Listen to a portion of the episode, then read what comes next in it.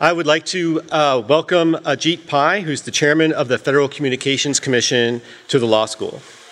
Ajit Pai is a 1997 graduate of the University of Chicago Law School.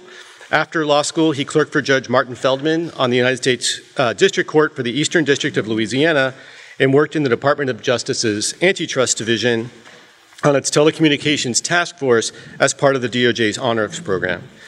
In 2001, he went to Verizon Communications, where he worked as an associate general counsel before returning to government service. First on Capitol Hill in the Senate Judiciary Committee, and then at DOJ in the Office of Legal Policy before returning to the Senate. In 2007, he moved to the FCC Office of the General Counsel, where he um, where he worked before returning to private practice in 2011 at the law firm of Jenner and Block, in 2012, he was appointed as a commissioner of the Federal Communications Commission, and in 2017, he was nominated and confirmed the commission's chair. He served in that capacity since then. The agency that Chairman Pai heads has a deceptively modest regulatory mandate, regulating interstate and foreign commerce and communications by wire or radio. Of course, in an era in which the entire economy is being revolutionized by communications, there are few regulatory issues that go untouched by the FCC's field of responsibility. From telehealth to rural access to communications as a way to expand economic opportunity, to the operation of every television and radio station, to prison inmate access to telephones, and national security. As an example, the agenda for the FCC's next meeting in May includes consideration of reallocation of spectrum for the deployment of 5G wireless devices, the auction of toll free telephone numbers, authorization for a company seeking to launch satellites, and whether a company owned by the Chinese government can provide wireless telecommunication services in the United States. Chairman Pai's tenure as chair of the FCC has been both bold and eventful. Since his appointment as chair in 2017, he's undertaken a broad program, one that reaches into a host of areas, including reshaping how the FCC's Universal Service Fund operates, in which firms are eligible for funding under the program, and changing how cities and states authorize the placement of 5G wireless antennas. And, much to the delight and occasional chagrin of people who teach communications law, like myself, he's brought many of what uh, might have been previously considered to be dry issues of regulatory policy to popular attention. He's probably most widely known for presiding over the adoption of the FCC's Restoring Internet Freedom Order, which rescinded the 2015 Protecting and the Promoting the Open Internet, I'm sorry, Protecting and Promoting the Internet Order known more colloquially as the FCC's network neutrality rules, an act that spawned countless internet memes, consuming what I estimate to be 28% of the entire capacity of Reddit. His rendition of the Harlem Shake is perhaps the most famous dance by a sitting federal official since President Carter danced a square dance on the South Lawn in 1977.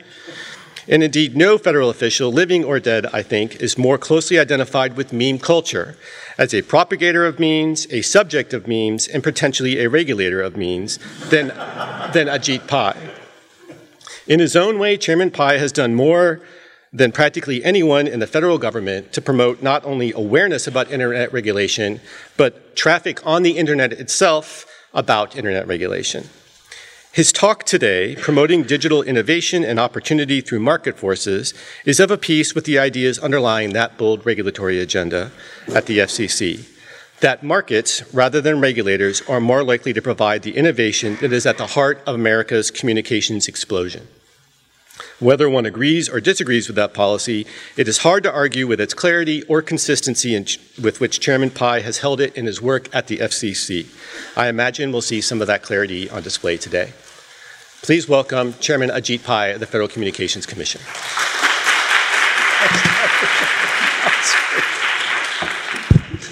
Uh, well, thank you very much, uh, Professor Nachbar, for the uh, introduction. Uh, one of the things that uh, Tom left out is that he is also a classmate of mine uh, from the University of Chicago, and I'm so impressed with him and all of the others in our class who have gone into academia, some of whom uh, teach here at the law school. Uh, for example, George Geis, who is also a professor uh, here. welcome to Professor Geis, as well as Ashley Deeks, who was a, a year near us. I, I, don't know if you've taken her classes, but all of the Chicago law graduates who are here at the university have just been doing fantastic work, and so I really want to salute them for devoting their talent uh, to these various fields from antitrust uh, to corporate law to international law as well. I also want to thank Tom for the uh, rendition of my biography. It's much more charitable than uh, some members of my own family. I have to say, every now and then, uh, this is my 10th job out of law school. I graduated in 1997, so new job on average every 2.2 years, something like that. And for quite some time, uh, my mother in particular was very worried that I just couldn't hold down a job for more than two years. They were doctors at the county hospital in Kansas where I grew up for 42 years running. And so every now and then, when I would call up and tell her, look, there's a new job I'm going to be taking, she would just wonder, is this some new step, you know, the way to unemployment? Is he going to be moving back to his old bedroom? He should have gone to medical school. I kept telling him back, uh, but, uh, um, but I knew I'd finally arrived uh, when I told her back on uh, October 31st, Halloween of 2011, where I got the word from uh, the White House that President Obama is going to be signing your nomination papers. You're going to be uh, nominated to serve as an FCC commissioner. And of course, I called my parents. I was very excited. Uh, I thought they would be as well. And so my mom's first three questions out of the gate, and I swear this is true. Does this job pay? Is it a full-time job? And if it doesn't work out, can you go back to the law firm where you're working? Which is, for her to still didn't quite understand what an FCC commissioner did, but I knew that she appreciated it at last. About three years ago, I was in Los Angeles, or heading to Los Angeles for some meetings, and I told her, uh, yeah, I actually managed to pull some strings, and I'm going to see one of my favorite uh, judges in the entire country, Judge Judy. Uh, my mom and Judge uh, Judy and I have had a relationship for now some 20 years. My mom and I used to watch her religiously, and so this was on a Friday when I called my mom and told her that she dropped all of her patients on Monday, flew to LA on Sunday, and we were in the judge's chambers on Monday morning. And she never said anything at the time, but I heard from a few friends of hers later on, Ajit, she's so proud of you. You got her in to see Judge Judy. I mean, none of the rest of it, like not, getting nominated by the president, none of that mattered, but getting her in to see Judge Judy, that's what, you know, finally got the credential from my mom that I had long been waiting for. Um, this has been a terrific uh, job for a whole variety of reasons, and as Tom has pointed out, it's a very challenging one regardless of uh, who the occupant is. Uh, but to me, one of the reasons is that I truly believe in the power of technology to improve people's lives. I grew up in a small town about three hours south of Kansas City, two hours southeast of Wichita, two hours from Tulsa, a tiny town called Parsons, nestled in the southeast corner of the state of Kansas near the Oklahoma-Missouri borders. And so I was keenly aware as a child growing up in the 1970s and 1980s that my opportunities to understand the outside world were relatively limited. Back in those days, it was essentially three broadcast channels, a telephone that was wired into your wall, and if you were lucky, you might get a 10 foot wide satellite dish that you could plant in your backyard to get a few channels, assuming the channels weren't scrambled. And fast forward to today, the technologies are just incredible. It feels like every single week I'm learning about some new technology or service or application that would have been unthinkable to those of us who lived uh, back in those times and even 10 years ago the technologies are changing quite a bit. Uh, and that's part of the reason why our top priority at the FCC is closing what I call the digital divide, the gap between those Americans who have access to the internet and next generation technologies and those who don't. I've seen it all too often in this job some of the benefits, but also some of the challenges that come with the digital divide. In terms of the positive, for example, over the last two years, I've been to 45 states and the territories of Puerto Rico and the Virgin Islands. And so I've been to places like Scottsville, Kentucky, which is a lower income town in a lower income county, Allen in Kentucky. In all of Allen, there's not a single pediatrician. But now, thanks to a broadband connection between the Allen County schools and Vanderbilt University's Children's Hospital across the border in Tennessee, all a child has to do if he or she is sick in the Allen County schools is walk to the school nurse's office and you immediately get seen by a top-notch pediatrician with your parents able to view the visitation on a mobile app that they've developed. I've also been to places uh, like King Hill, Idaho, where I visited a potato farmer who is now 100 times more productive than his, farmer, his father was before him, in part because of 4G LTE and satellite and drones and other Wi Fi based apps that he's able to use to really dramatically improve the productivity of his farms. I visited entrepreneurs in small towns in Mississippi, in New Hampshire, and in California, where they're able to use these technologies in order to make their lives better, to make their families stronger, to make their communities more prosperous. But on the other side of the aisle, I've also seen parts of the country that are on the wrong side of that digital divide. I've been to places where there simply is no internet access. Places like Capon Springs, West Virginia, where I heard a small business owner talk about a resort that he has that is steadily losing business because one of the things that people want to do when they visit West Virginia after they see the beautiful mountains and they plug in uh, in their rooms, they want to watch Netflix and they can't do it because there's no internet access that's available there. I've been to places like the Jemez Pueblo in rural New Mexico where I've talked to members of tribes who say our, we can't, our kids can't do their homework at home.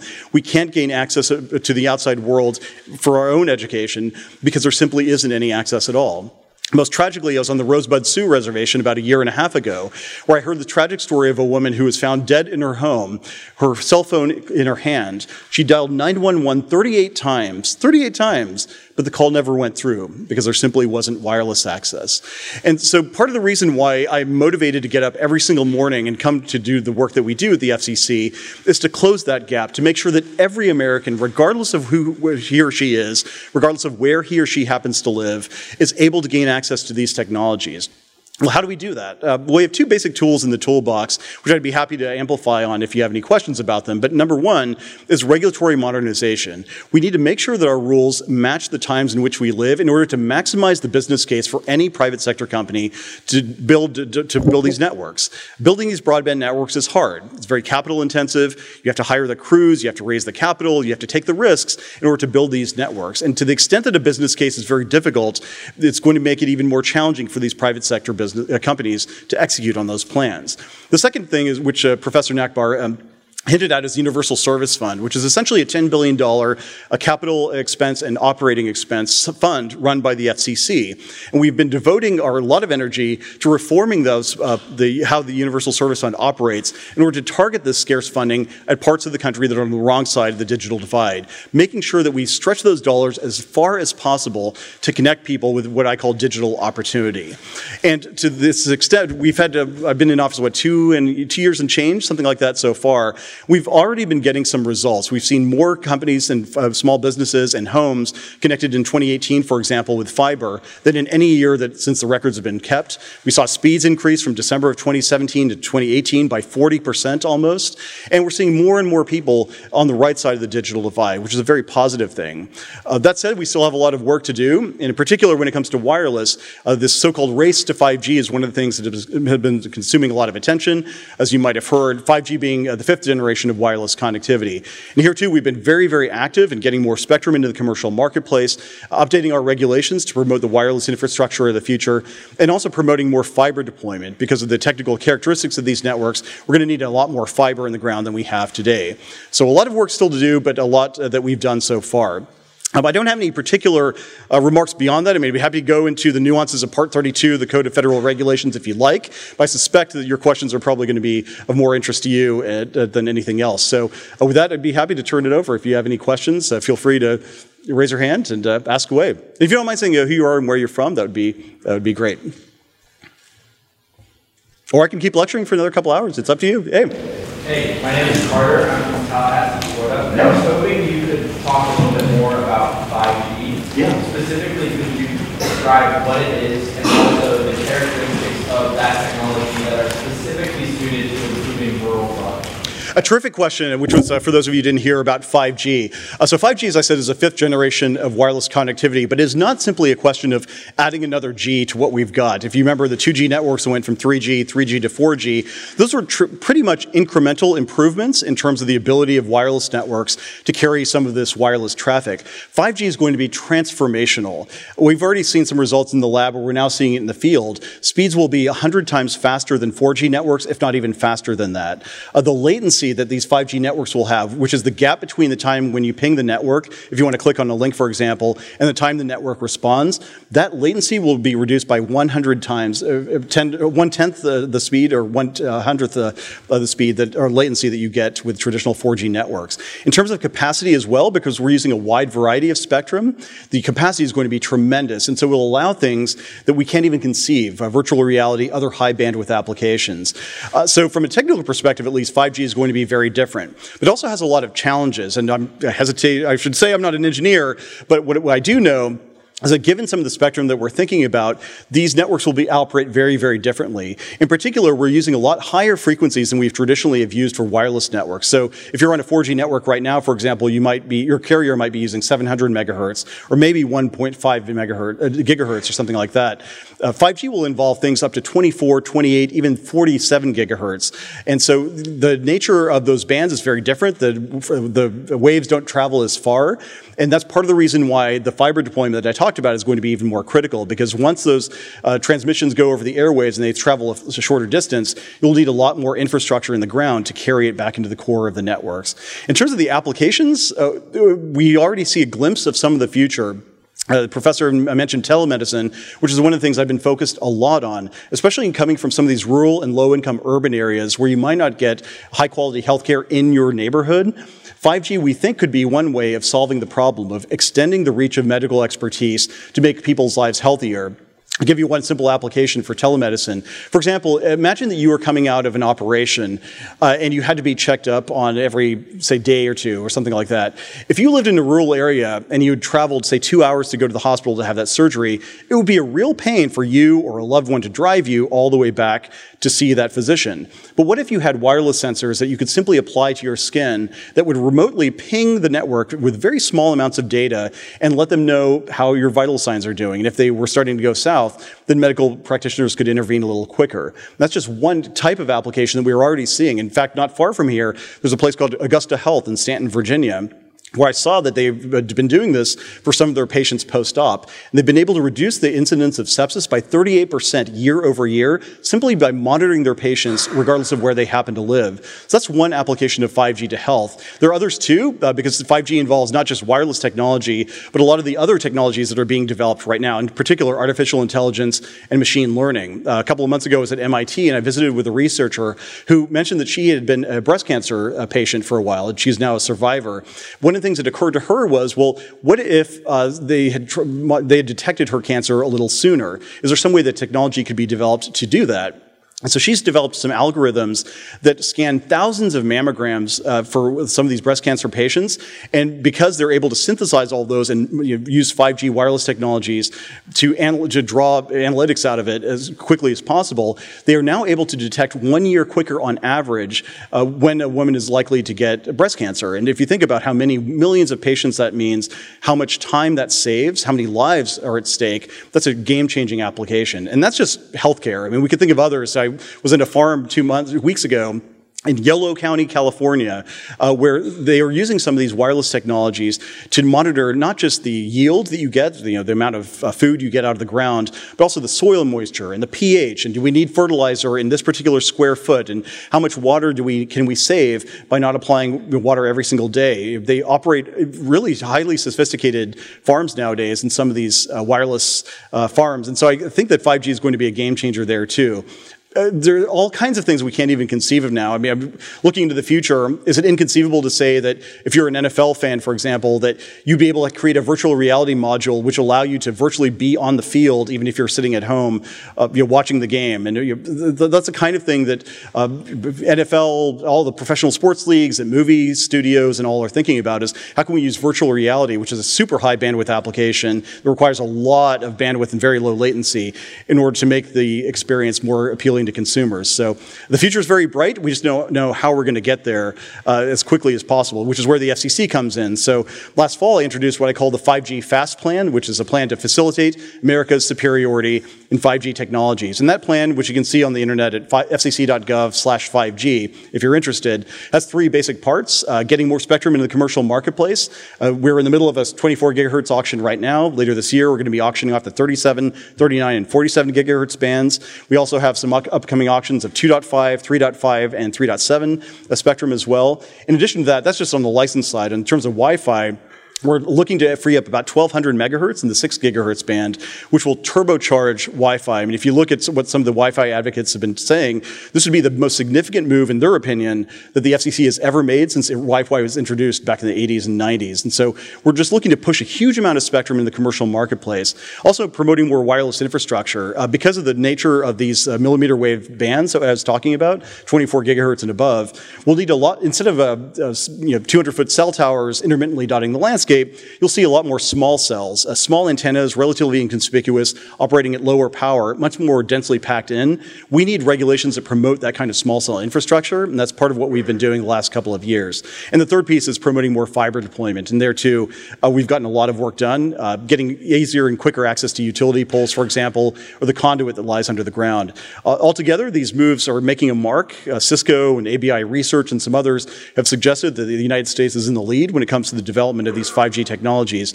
Uh, but there are other countries that uh, want to seize the lead, in particular China which I've been spending a lot of time on recently. And uh, there's no question that I think other countries see the success that America had in 4G. They want to claim it uh, with respect to 5G. And so we're moving as quickly as we can to seize those opportunities so that entrepreneurship and innovation and ultimately consumer benefits are found on our shores as opposed to in other countries. Hi.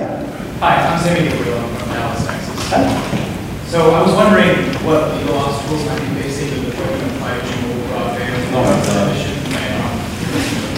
yeah, where to start? Uh, so, uh, first and foremost, I think, is the fact that uh, by tradition and law in this country, we have multiple layers of regulatory review. So let me give you an example. Uh, there's currently a 5G trial going on in Dallas, as you might know. To deploy a single small cell in the city of Dallas, you might need federal permission, you might need state permission, you might need local permission from the city of Dallas, and as, in addition to that, you have to clear through what is called the Tribal Consultation Notification System, or TCNS, which allows any one of the 572 federally recognized Indian tribes, Native Hawaiian organizations, or Alaska Native organizations uh, to raise concerns, to object essentially to that deployment.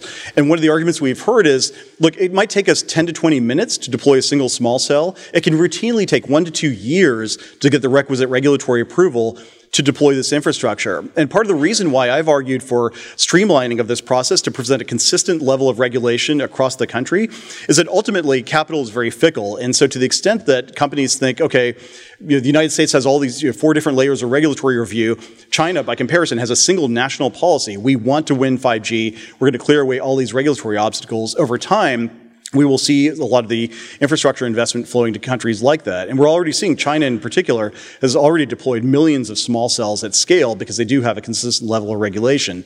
Now, for obviously good reasons, we have observe a lot of the democratic niceties that China doesn't.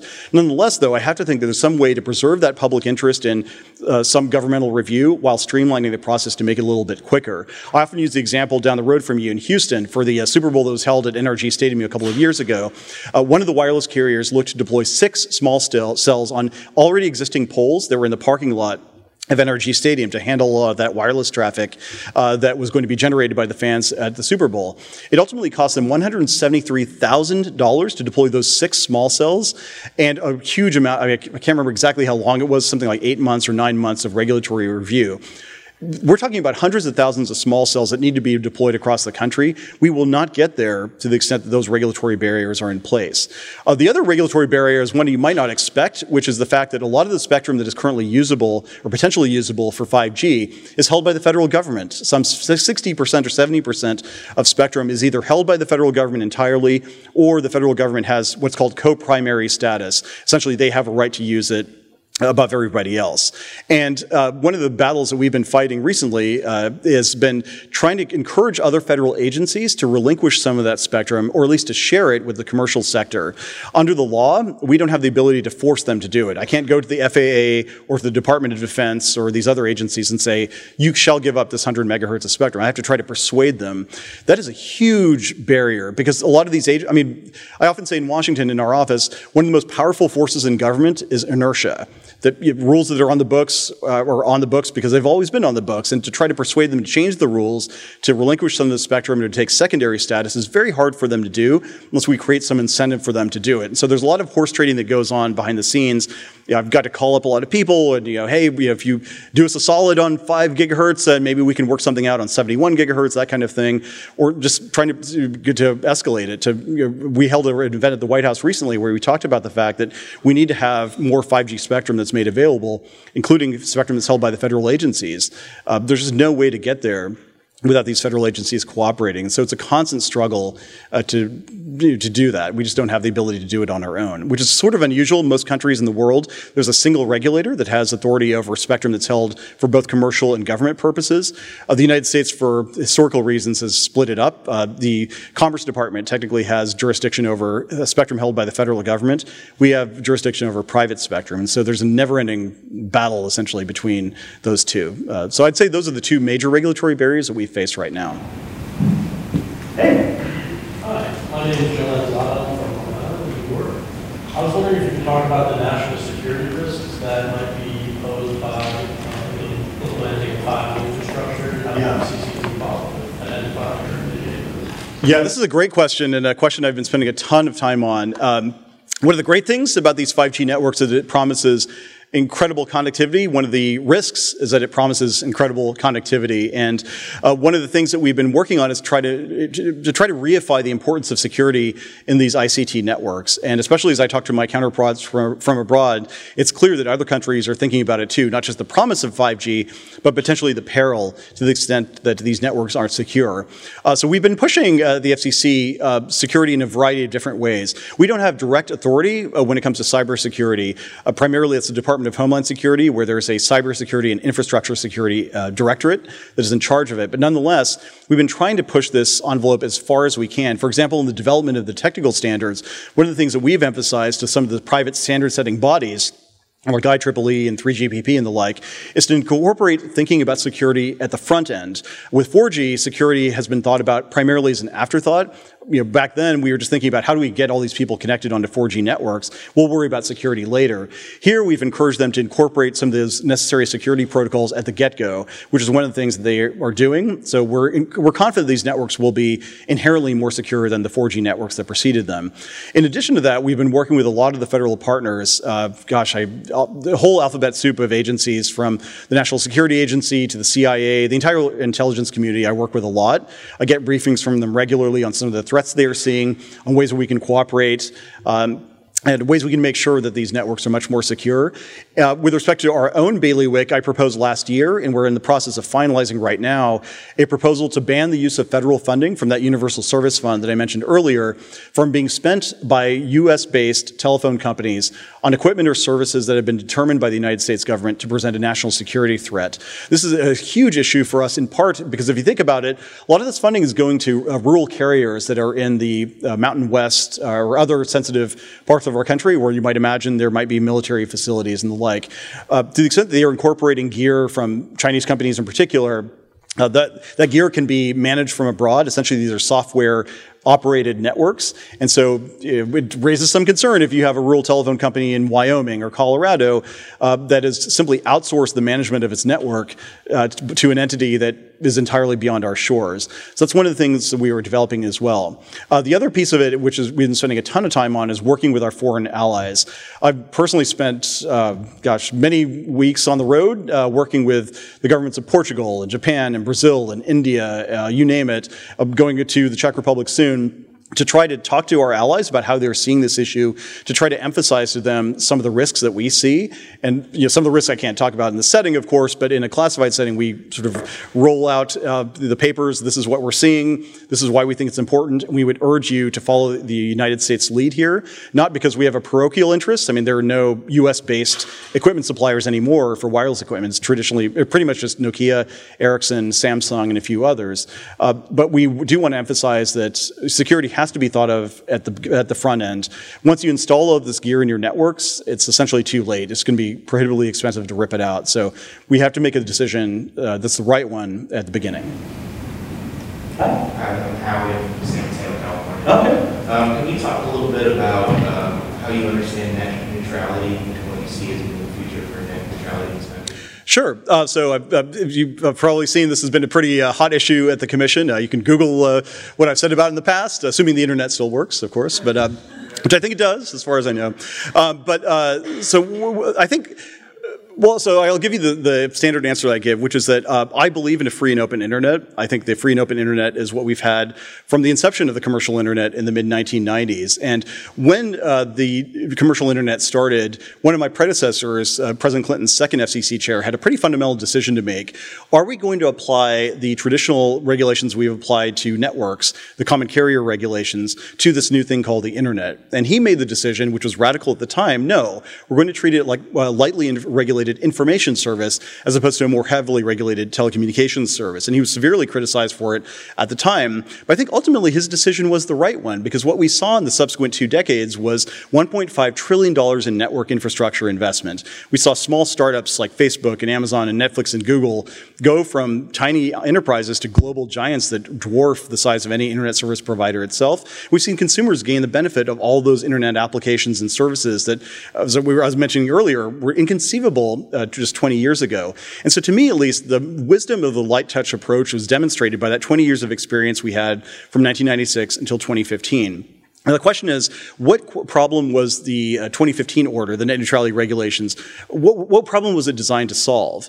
And to the extent that it was designed to solve those isolated cases of blocking or throttling or whatnot that were identified in the 2015 order, then it seems to me the better approach is to have a targeted uh, system of regulations where we single out the bad apples in the bunch, as opposed to preemptively presuming that every single one of the 4,462 internet service providers in the United States, from Comcast and AT&T all the way down to Paladin Wireless in Royston, Georgia, are preemptively monopolists who are going to discriminate against Google and Netflix and the like. And so I think that market-based approach is the right one. That's not to say that we're not going to see issues come up in the future, which is part of the reason why in the 2017 order, we instituted a very strict transparency rule. We said every internet service provider, regardless of size, has to disclose its network management practices, its business practices, its pricing, et cetera, on a publicly available website or on the FCC's website. And just recently, I uh, told Congress that our staff has gone through every one of those disclosures and to make sure that all these companies are living up to that obligation.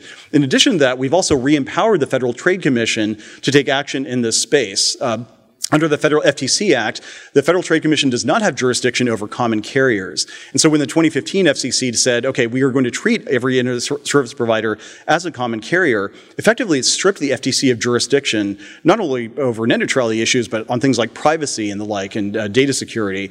We've now re-empowered the FTC and we have a memorandum of understanding with the FTC so that if we see anything, we will share that information with them and vice versa. Ultimately, I think this issue is best solved by Congress. I mean, the legislation here is not hard. It could be on a single page. We don't want to see blocking of content that's lawful. We don't want to see throttling of content. We don't see any competitive paid prioritization. We don't want to, we want to have transparency. I mean, those are, that's a very simple set of principles that I think everyone would agree with. It is never going to be enacted because this, this has become such a political issue. And I wish that sometimes that uh, you know, people, uh, some of these politicians who are grandstanding on either side of the issue, would just sit down and put it on the page, and we could get it into the United States Code, so we could finally move to what I think is pri- consumers' primary concern, which is how do we get better, faster, cheaper internet access to every single American? I mean, that is, I think, where we need to have a sense of national mission, and that's, I think, part of the reason why I've told our elected officials net neutrality is important. I get that. But the bigger issue is closing the digital divide, making sure that America leads in terms of innovation and investment.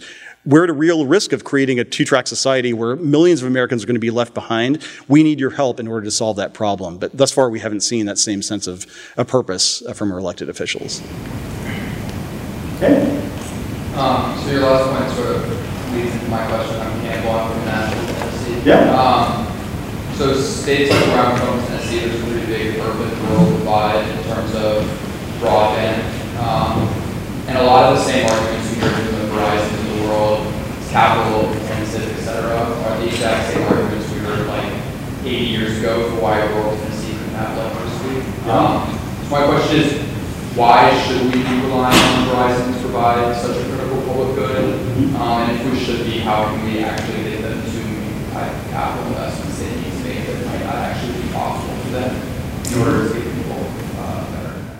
It's a great question, and uh, this is uh, one of the reasons why I draw on that very analogy when I talk about the importance of broadband. I don't know if you've read Robert Caro's books on LBJ, but in uh, The Path to Power, Volume 1, there's a fantastic chapter on the electrification effort of the hill country of Texas back in the 30s. And I always say we need to have the same sense of purpose when it comes to broadband in the 21st century that we had for electricity in the 20th century. Now, obviously, we have some more significant constraints in some ways when it comes to broadband. Uh, for one thing, this is a geographically huge country. I mean, we don't have the luxury of being like a South Korea or a Singapore with a very small geographic landmass and a densely populated area where the business case for deployment is going to be self-evident. There are many places, and you know, Nashville is one, but there are many small towns outside of Nashville that I've been to where I've seen that you're just never going to find, in some cases, a broadband provider that's willing to provide access to lay fiber in the ground. So there we've tried to think creatively about it. How do we encourage some of the smaller companies, for example, to enter this space? I talked about some of the spectrum we're freeing up for 5G. Some of that spectrum can also be used by fixed wireless companies to provide access in rural areas. I just met two weeks ago with a startup in the Bay Area that's looking to use 60 and 70 gigahertz spectrum to provide fixed wireless access to rural areas in particular, especially in some of these parts of the country where you don't see a lot of mountains, a lot of trees and the like. This could be a really significant use case because there's not a lot of uh, it's just going to be prohibitively expensive to lay a fiber line in some parts of Tennessee.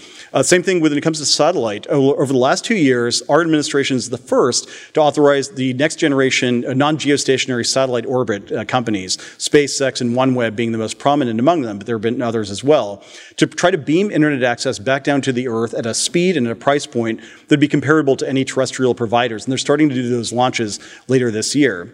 In addition to that, I talked about some of the re regulatory reforms that we are uh, trying to make it. We're trying to make it easier and cheaper for some of these competitive companies to gain an access in the marketplace.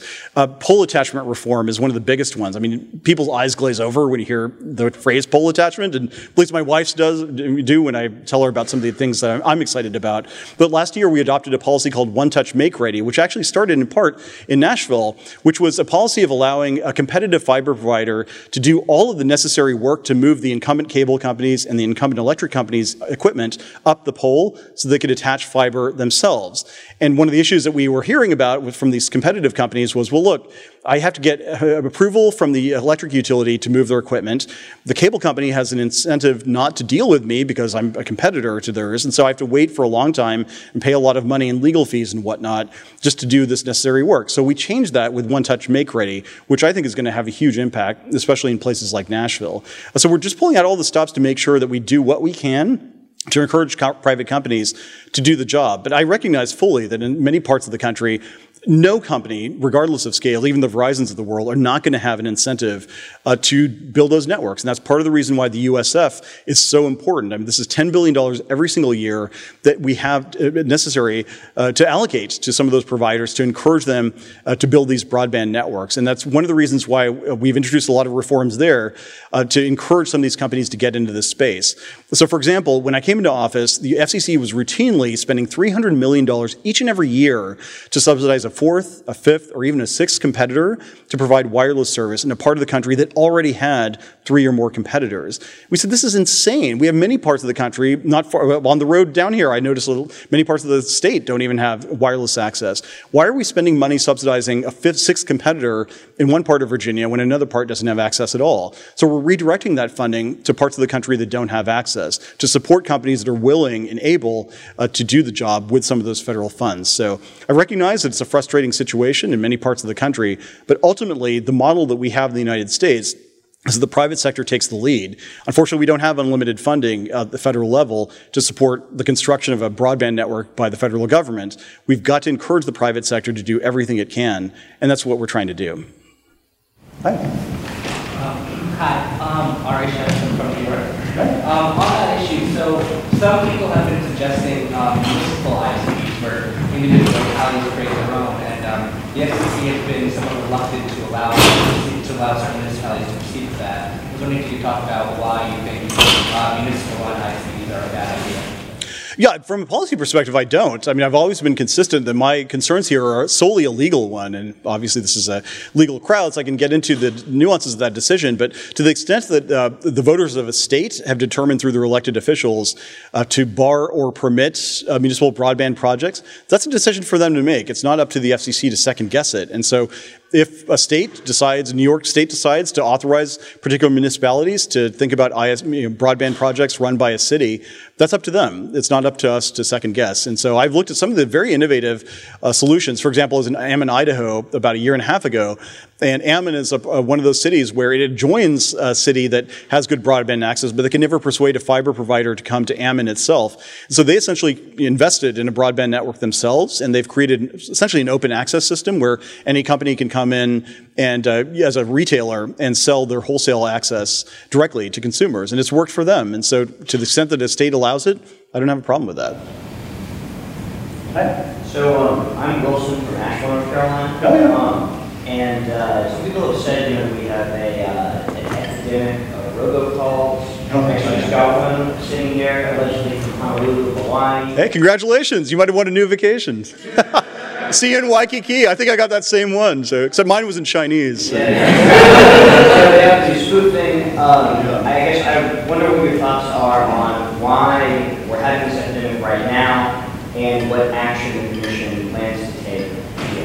This issue drives me crazy. I mean, not just as a regulator, but just as a consumer. I get them all the time. In fact, we were just on the way down and I got one and I, like, you know, your health plan is being switched, press five. And so I always try to string them out just to, you know, just to play with them. And so I pressed five and unfortunately they hung up before I could talk to them. But whenever I talk to these operators, I always want to tell them, like, just so you know, you're talking to the enforcer of the regulations that prevent exactly what you're doing, and they immediately hang up. And it's just a, it's a fantastic conversation. I, I absolutely love it. But um, uh, but uh, anyway, so this is the number one consumer complaint that we get, and it's been the number one complaint for many years.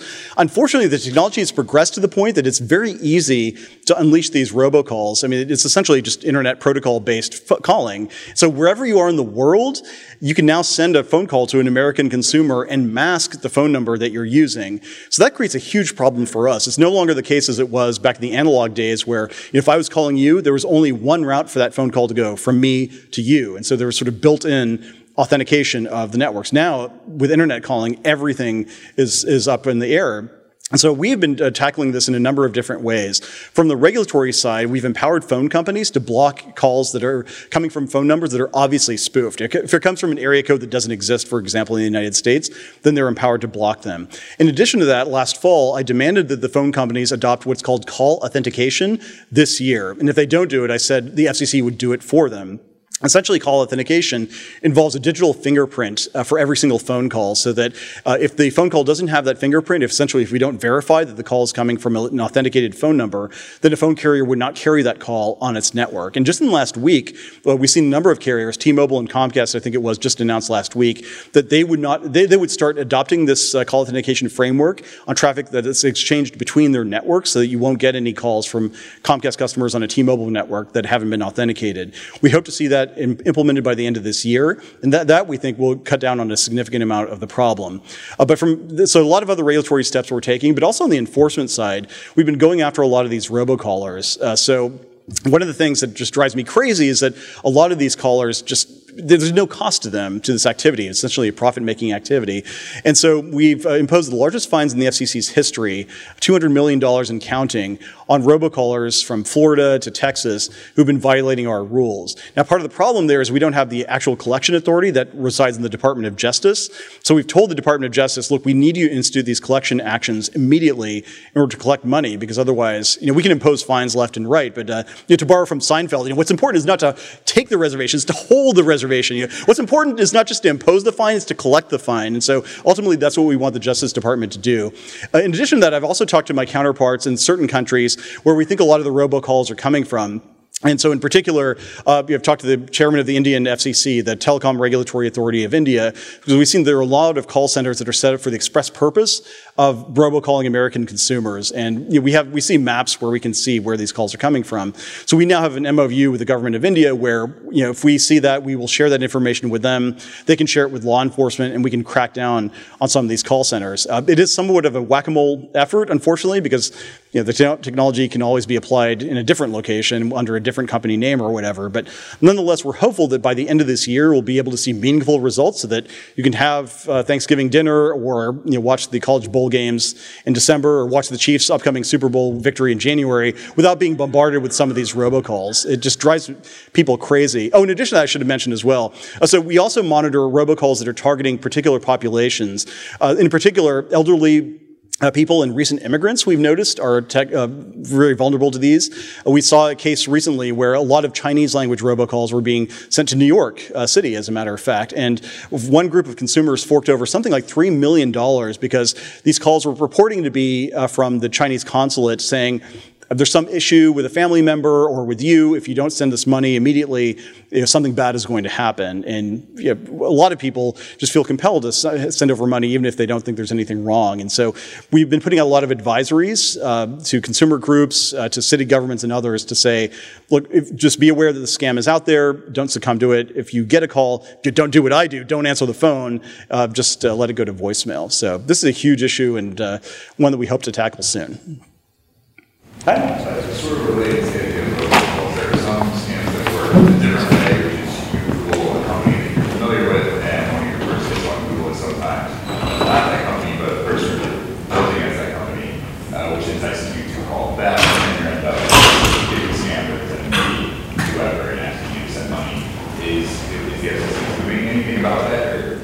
It's more of an FTC issue because uh, they have jurisdiction over Section 5 of the FTC Act, FTC Act over unfair and deceptive trade practices. So if we see something like that happening, our, our team shares that information immediately with the FTC, and we enable them to go after some of those bad guys. Um, that reminds me of another related issue, which is that uh, reassigned phone numbers are a big problem. So if you had a phone number and uh, you, you gave that phone number to your local pharmacy, to your kid's school, or whatever, and, and then you change numbers, some new person, like say I'm assigned that number, I start getting calls from your pharmacy or from your kid's school and I don't want them.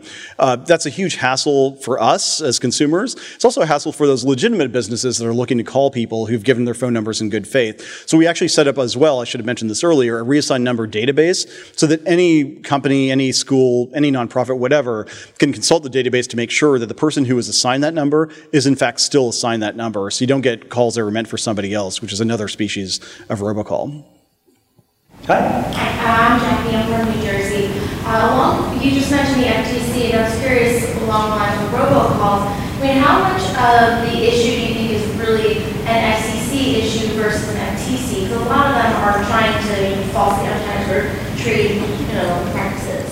I think it's both, uh, to be honest. I mean, the FTC, as you know, uh, has authority over the do not call list which gives them a stake in this issue. I mean, unfortunately, the reality is that robocallers don't care about the do not call list. If you're located abroad, you have pretty you know, good, chance that uh, the FTC is not going to send its enforcement arm over to find you and to track you down.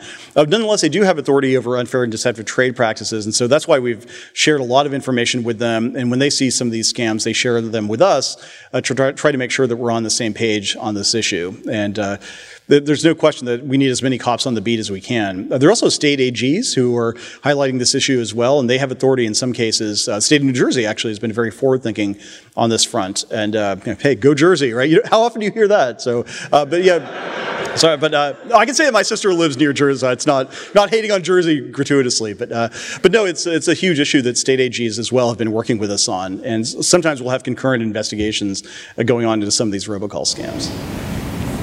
Hi. Uh, so I'm Ethan from Northern California. Uh, we recently had the general counsel of the NSA come and speak to us, and uh, an interesting point you made was about uh, the importance of public-private partnerships moving forward. And I think that ports over to a lot of what you spoke about as well. We've got technology moving at such a rapid pace, uh, and I think a faster pace than, in your language, regulatory modernization. So it makes sense that a government agency like yours would want to partner with private actors. I'm curious, what sort of partnerships have you seen under your leadership? Uh, what's the promise of those partnerships and what are some of the practical drawbacks? So I'll start with the last part of that, the practical drawbacks, because uh, in one way, we're almost culturally unequipped for this sort of uh, sort of uh, international competition, I guess is the best way to put it. Because on one hand, you have uh, the American model, which is much more decentralized, much more free market. Traditionally, we, if we have private sector, public-private partnerships, uh, it, it typically involves the government giving a small amount of funding and then overseeing the private sector, which does the lion's share of the work. On the other hand, you have what more what I'll call colloquially the Chinese model, which is direct investment in companies they pick out in different sectors the companies they want to be their national champions. They directly subsidize them. In addition to that, the Chinese government in particular pours billions of dollars itself every year into basic research and development on everything from artificial intelligence to quantum computing to blockchain, you name it. I mean, there is no such fund on, in the US uh, comparable to that. And so one of the things we've been hearing, especially as we talk about 5G to some of our counterparts is, well, look, Ajit, it's all great that you tell us uh, not to use Chinese gear, uh, but on one hand, you're telling us to use a mix of Ericsson, Nokia, and Samsung all different companies. Uh, you know, we have to invest on our own in artificial intelligence. We have to invest, think on our own about blockchain.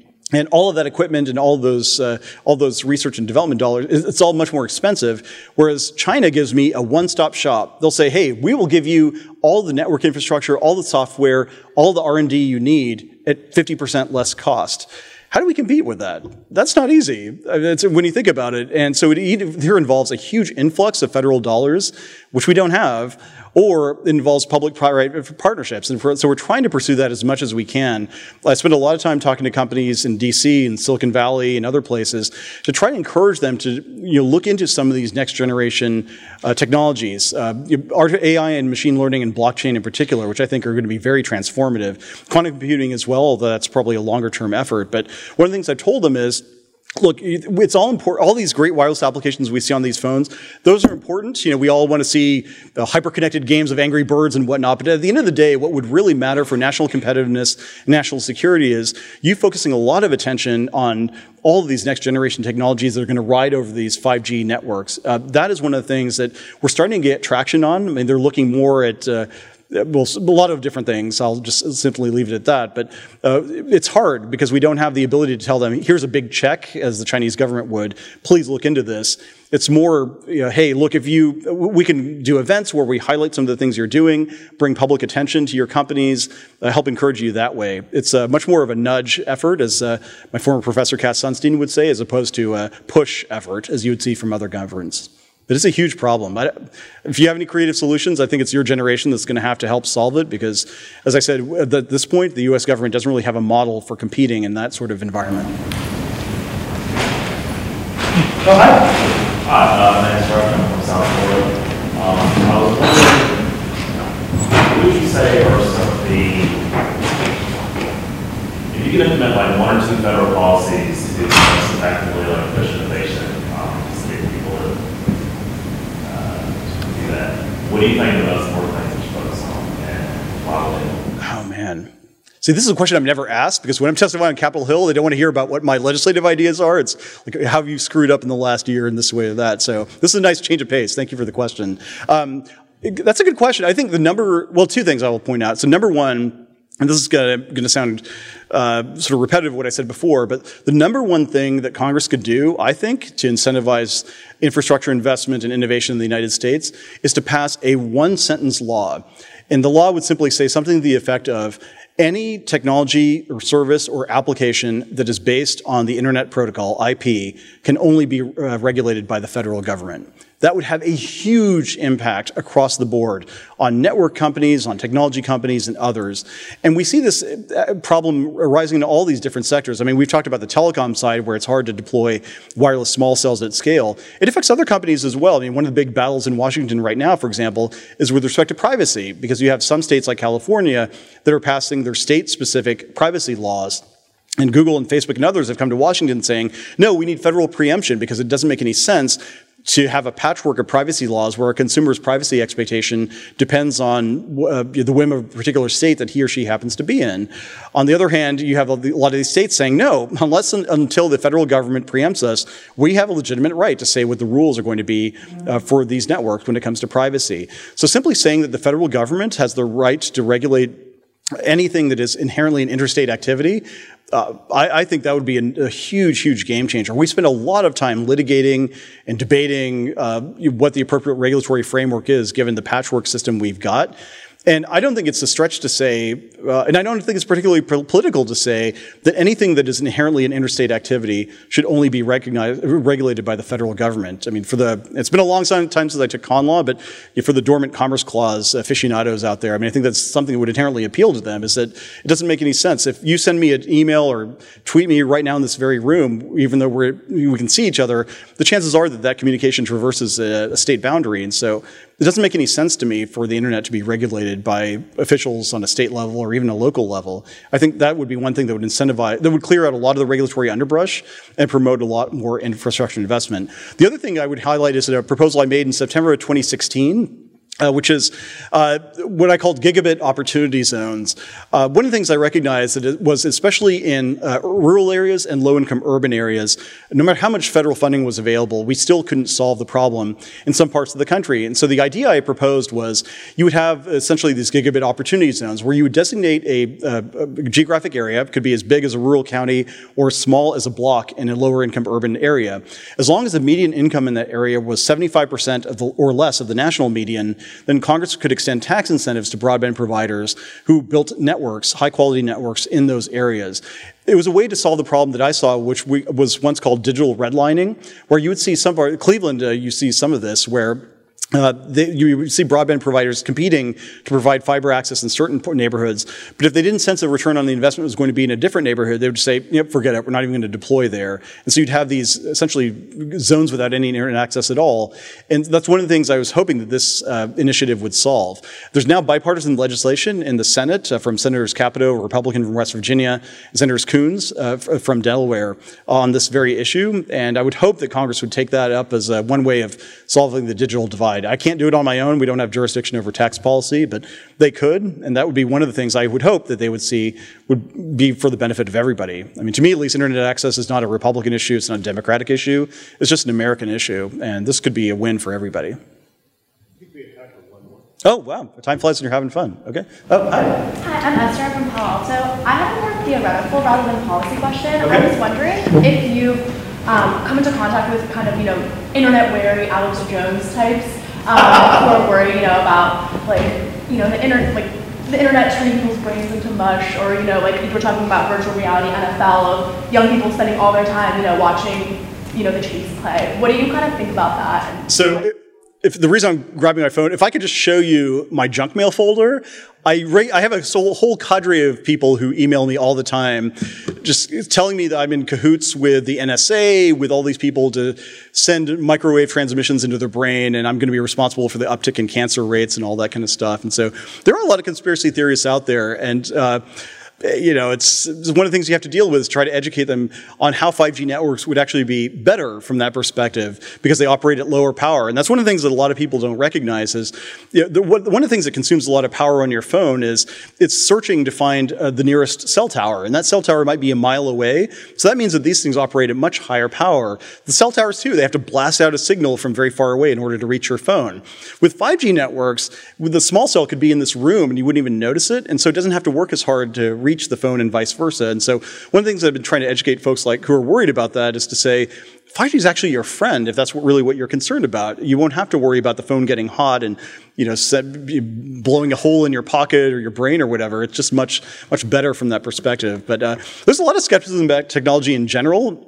Uh, even beyond the conspiracy stuff. I mean, I think a lot of people now are starting to second guess, at least in my experience anyway, a lot of the entire internet experience. And now you're seeing second guessing about social media, generally speaking. And uh, I too have seen that as well. Uh, you know, I don't really use Facebook at all anymore. It's just uh, seeing how it kind of divided a lot of my friends instead of bringing them together. And uh, same thing with Twitter. I'm pretty active on Twitter. If uh, those of you who know my account know, I'm pretty eclectic. Uh, but there's no question you get a lot of crazy stuff there too. And Every now and then, I'm just always tempted to tweet. I sort of troll tweet some of my haters, like uh, put out something. Oh, I took my daughter to ballet class. They're like, "F you! She supports net neutrality, also, you asshole." Like, all right, yeah, right. Yeah, so I think she's more worried about you know when she's going to watch Storybots on Netflix and, and supposed to net neutrality. But anyway, so uh, all would just say that I think a, uh, a lot of people are wondering is technology really a force for good in our society or not? And every day now there's a new story that makes us question that. I don't know if you saw the stories about the Sri Lankan bombings uh, on Easter Sunday. One of the things the government did immediately I'm not saying I endorse this, but it's one of the things they did uh, was to shut down social media because they thought that, okay, all these rumors about what happened or who's responsible are going to be sp- spreading on WhatsApp and Facebook and the like, and it could really start uh, a lot of social turmoil. Uh, that's one of the things you, you would never have thought governments would do that five, ten years ago, democratically elected governments at least. That's one of the things they're now broaching. Even here in the United States, I am sure you see in Washington every day, there are calls from Republicans and Democrats to say, hey, you need to bring these tech companies to heel. They need to do X, Y, and Z that they're not doing now. And I think it's all born of this fact that you know, technology is a great thing. It makes us more productive and live longer and all the rest, but it also has the potential to divide us socially. And so it was certainly people of two minds. But from my perspective, at least, I'm just happy that I finally got my dad to start using the internet. And so originally, email was a killer app for him. And so originally, he would put the entire message in the subject heading. And so to, my sister and I would have to parse through this entire subject heading to figure out what he's trying to say. But now we've got him on the right side, and so he's you know uh, structuring things perfectly. If I ever get him on Twitter, though, that would be that would be the end of it. I think so. Sorry to filibuster your uh, question, but that was. Uh, yeah, meandering way to end our presentation. No, I mean, with, it's, it's actually reassuring to hear that the chairman of the FCC does his own tech support for his family. So, Oh, you have no idea. Oh, my God. so uh, Ajit, thank you so much for taking so much Yeah. time to come to talk to us. Oh, thank you guys. It was awesome. Thank you very much.